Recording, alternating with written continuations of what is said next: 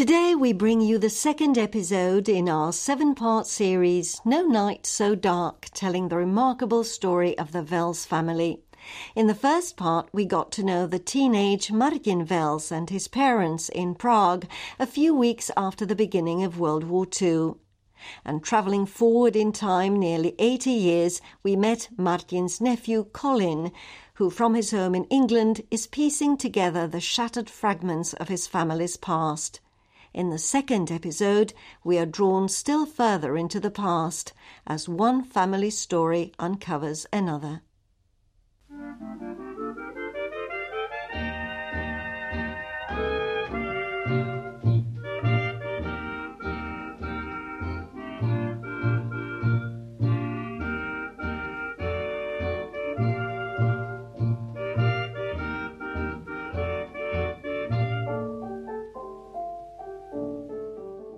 Is Christmas 1938, and all is well with the family.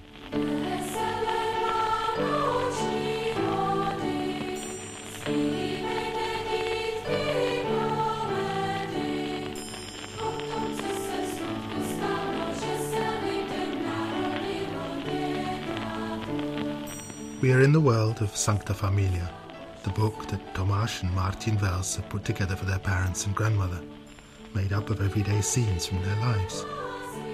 Martin is talking to his mother. Mom, do you love me? What do you think? Now, why are you asking? Have you been up to something? Own up. Better out than in. Raus mit der Wahrheit. You know, I, I always find out anyway. Truth will out. No, I haven't done anything. It's just that I love you. Du bist mein süßer Bitzelbatzel. That means something like, You're my little sugar plum. Tell me, shouldn't your new tutor Flans be here? He should be, but he hasn't shown up yet. So, let's have a look at that homework you're meant to have done for him. You little rascal, du bist aber ein Loser.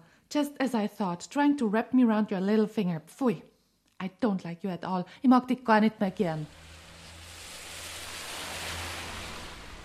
I'm looking up at the Wels family flat from the street below. The block was designed by Rudolf Wels himself. It's modern and elegant, with simple ribbon windows, contrasting with the turn of the century wedding cake details of most of the other houses nearby. The entrance is lined with marble, like the houses designed by Adolf Loos, who inspired Rudolf as a student in Vienna. The Velses lived in the best flat on the top floor. The big sunny terrace has railings like a transoceanic liner.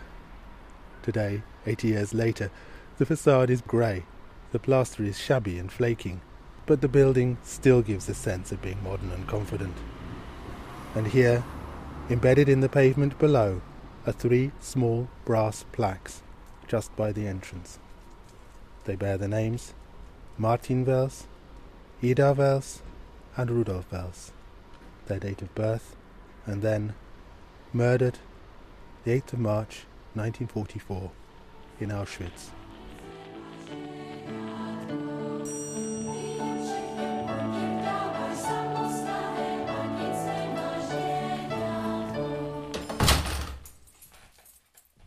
Greetings, Dad. Greetings. I'm going to do some drawing too. Where's the pencil sharpener? You've put it somewhere. And I'm the one who has to look for it, you confounded child. Where have you put it? What? The pencil sharpener. Over there. Where over there? Over there. Tell me. In the cupboard. Can't you hear me? Just tell me. It's not here. Yes, it is. But I've told you it isn't here. But it must be there. Then look for yourself. But if it is there, you're in deep trouble, Dad.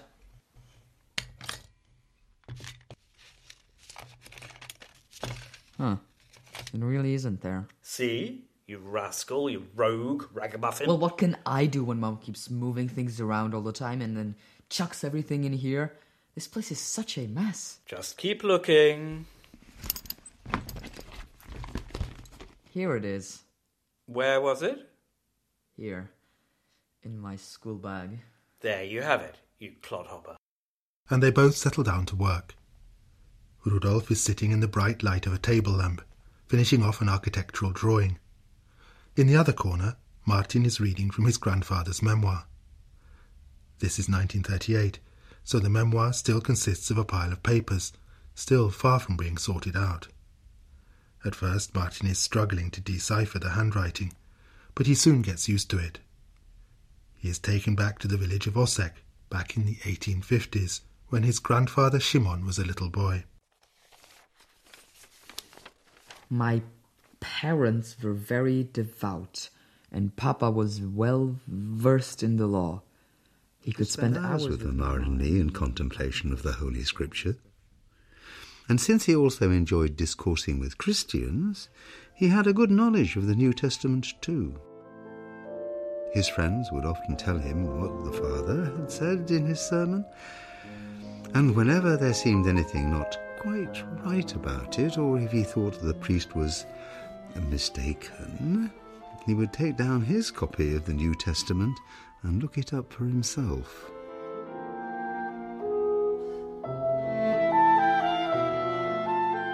We kept the religious festivals in proper style. Our favourite as children was Sukkot, the Feast of Tabernacles, which we called Under the Greenery. In memory of the times when our ancestors spent 40 years in tents in the wilderness, we, their descendants, would also spend eight days in a booth we called a sukkah. The booth would be attached to the side of the house. It consisted of a beautiful wooden lattice ceiling covered with an awning and another cover on its underside. We would spend the week before the festival setting up our canopy and decorating it. When we got back from the synagogue, Mamma would bring a very large supper because food in an open room without a ceiling soon got cold, and we would eat in style. I was pleased when Papa praised my week's work. Once I climbed up onto the awning to see what it looked like when people were eating below in the shiny booth. I had forgotten that fir tree needles fall as they get dry, and when I touched it, all the plates and bowls below were immediately full of needles. Our booths used to come back to my mind when I was already a grandfather, and my children were decorating the Christmas tree for their own children. I used to enjoy watching them, because it is also an act of devotion to make children happy, even if it comes from another faith. Martin, Martin, what about your homework? I'm just reading grandfather's diary. We must get round to copying it all out. You could do some illustrations. It's getting dark. Will you draw the curtains? Martin has drawn the curtains. He doesn't see me or the brass plaques in the pavement below. I long to be able to change something, to find some way of putting history right, of warning them. This is a family like my own.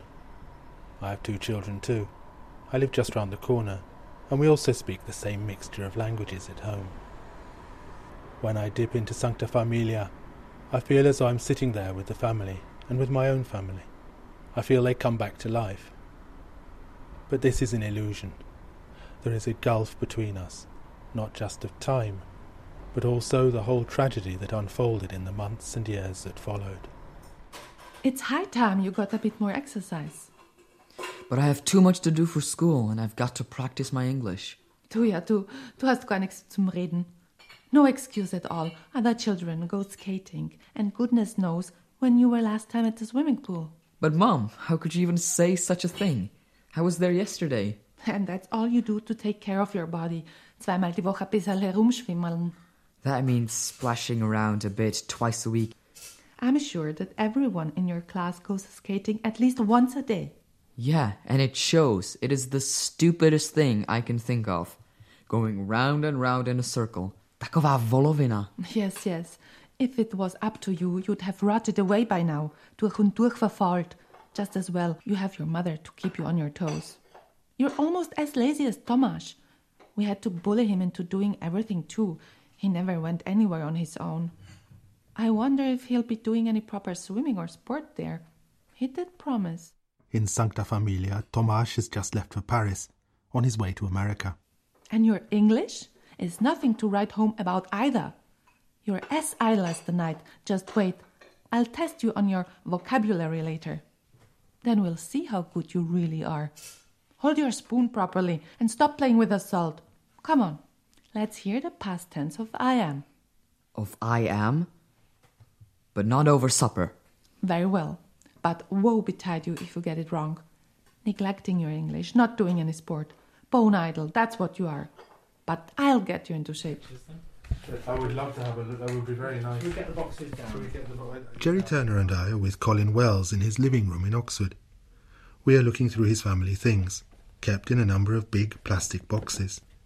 Jerry remembers what happened when Colin first showed him and his Czech wife Alice what was inside, back in the mid 1980s. Colin produced the box, and from the box came um, this bound manuscript with a nice little coloured drawing on the on the cover, and U in gold print on the spine. We said we just don't know what this is. It's really, well, I think one of the things we would have said, it's it's by this chap called Simon Wels. Now the really interesting thing is, my brother has a son called Simon Wels, and I thought this is just sort of strange. So we did bring this book to you. You did, and, and, and we said was- we just no idea what it's about at all. my wife started to leaf through it.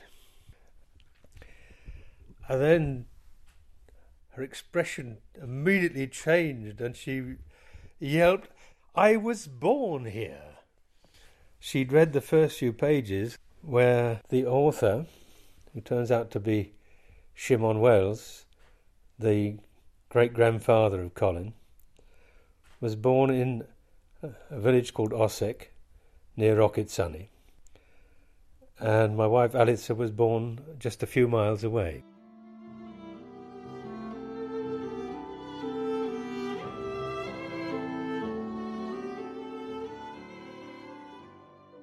From my earliest childhood, yes. I mean, from the moment my mother realized she was expecting me, I caused her great worry and distress. The bigger I grew, the greater the torture she suffered. When at last the village midwife was called, and I was due to bless this world with my presence, our whole family was at sixes and sevens. On the evening of the 20th of April, 1853, in a tiny room on the first floor of house number 15 in Osek, hale and happy, I first saw the light of a little oil lamp. It was no easy job for my father to keep my brothers and sisters quiet in the adjoining kitchen, for we had no other rooms. So excited was everybody about my arrival. That evening, we both read through the 164 pages, as it turned out, of beautiful copperplate script and read this intriguing story of a Jewish family in a little Czech village, how his father had been a cloth peddler, bringing cloth from Pilsen and selling it around the villages. And uh, we were absolutely bowled over by the beauty of it.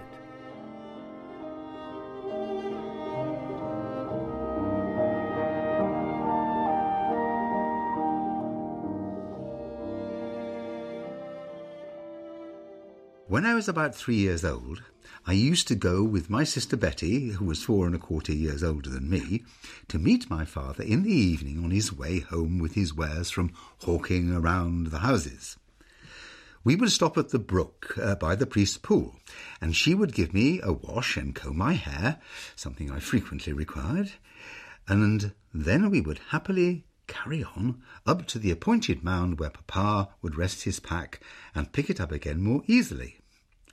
We would wait there and peer into the distance for the first sight of his approach, and then we would run to meet him and lead him to the place where the poor soul would take the pack off his back and rest, wiping the sweat from his brow. Papa would rest, the goat would graze, and we would tell him all about what had happened to us during the day, and he, in turn, would tell us all about the events of his day, and we would chat away happily like that as if we had not seen each other for months. I asked Jerry if he would translate it for us, and he did a translation. And so that made it available to us as a family. This was the first time that he actually knew something about his ancestors.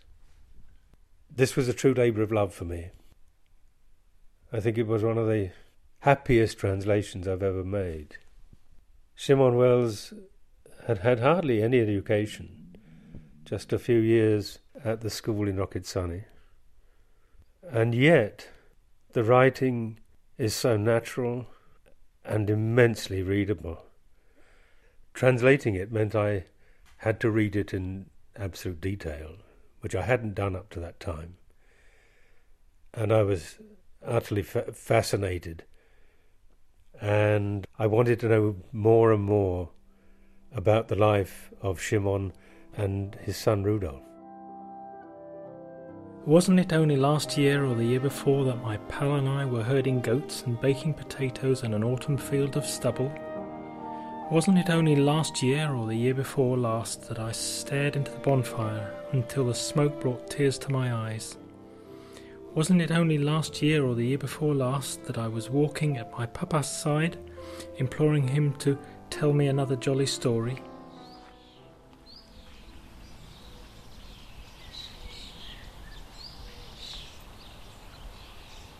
Shimon Wels's family had lived in Osek near Rokycany in western Bohemia for many generations. In his memoir, Shimon mentions his father's memories of his own grandmother, and that takes us back to the first half of the 18th century. In all likelihood, the family had lived in Osek far longer even than that. These are the roots of all the family members, whose voices or whose words we hear in the course of this story. Stojíme na židovském hřbitově, je tady hodně hrobů a je tady tiché místo. I've come to the village. It's less than an hour's drive from Prague to meet children from the village school today. Their teacher has told them about the Wels family and shown them Shimon's memoir, and they take me to see the Jewish cemetery. It's very overgrown and quiet. In the undergrowth, two of the children have found the graves of members of Shimon's family. Herman. Here lies Herman Vedeles, who died at the age of 45. Vedeles is the old name for the Wels family. The text continues in German and then Hebrew. Zde se nachází Terezie Velsová a po mé levé straně Herman Vedeles. And another family grave. Here lies Teresia Vedelesová. V ulici, takzvané Židovně, bydlelo v každém z šesti domků po jedné rodině. Domky patřily ve The six little houses in the street called Jewry contained one family each. The houses were owned by the squire, Count Sternberg, who rented them out at high rents to the Jews, who were later forced to buy them at a very high price. After all, the Count had to make his living too. But that particular Sternberg was not the worst of them. His father had been a man of great learning. It was said that the famous German poet Goethe had been a guest at his chateau in Brzezina. What we know for sure is that they used to exchange letters and had ties through their common interest in biology and natural history. Takže my jsme žáci z eh, základní školy v Oseku. Jsme vlastně studenti 6. až 9. třídy. Tato škola se nachází hned vedle rodného domu Šimona Velze. The children attend the village school. One of them points out that the cottage where Shimon Wels was born is right next door. V malém pokojíku v domě číslo 15 v Oseku v prvním patře jsem 20. dubna 1853 večer šťastně a zdrav shlédl světlo malého kahánku na olej. 14-year-old Martin is reading the description in Ubernatu, where Shimon talks of his birth. On the evening of the 20th of April, 1853, in a tiny room on the first floor of house number 15 in Osek, hale and happy, I first saw the light of a little oil lamp. A tady přímo bydlíš ty stejném domě? Ano. Martin lives in the Myslel si, že same house.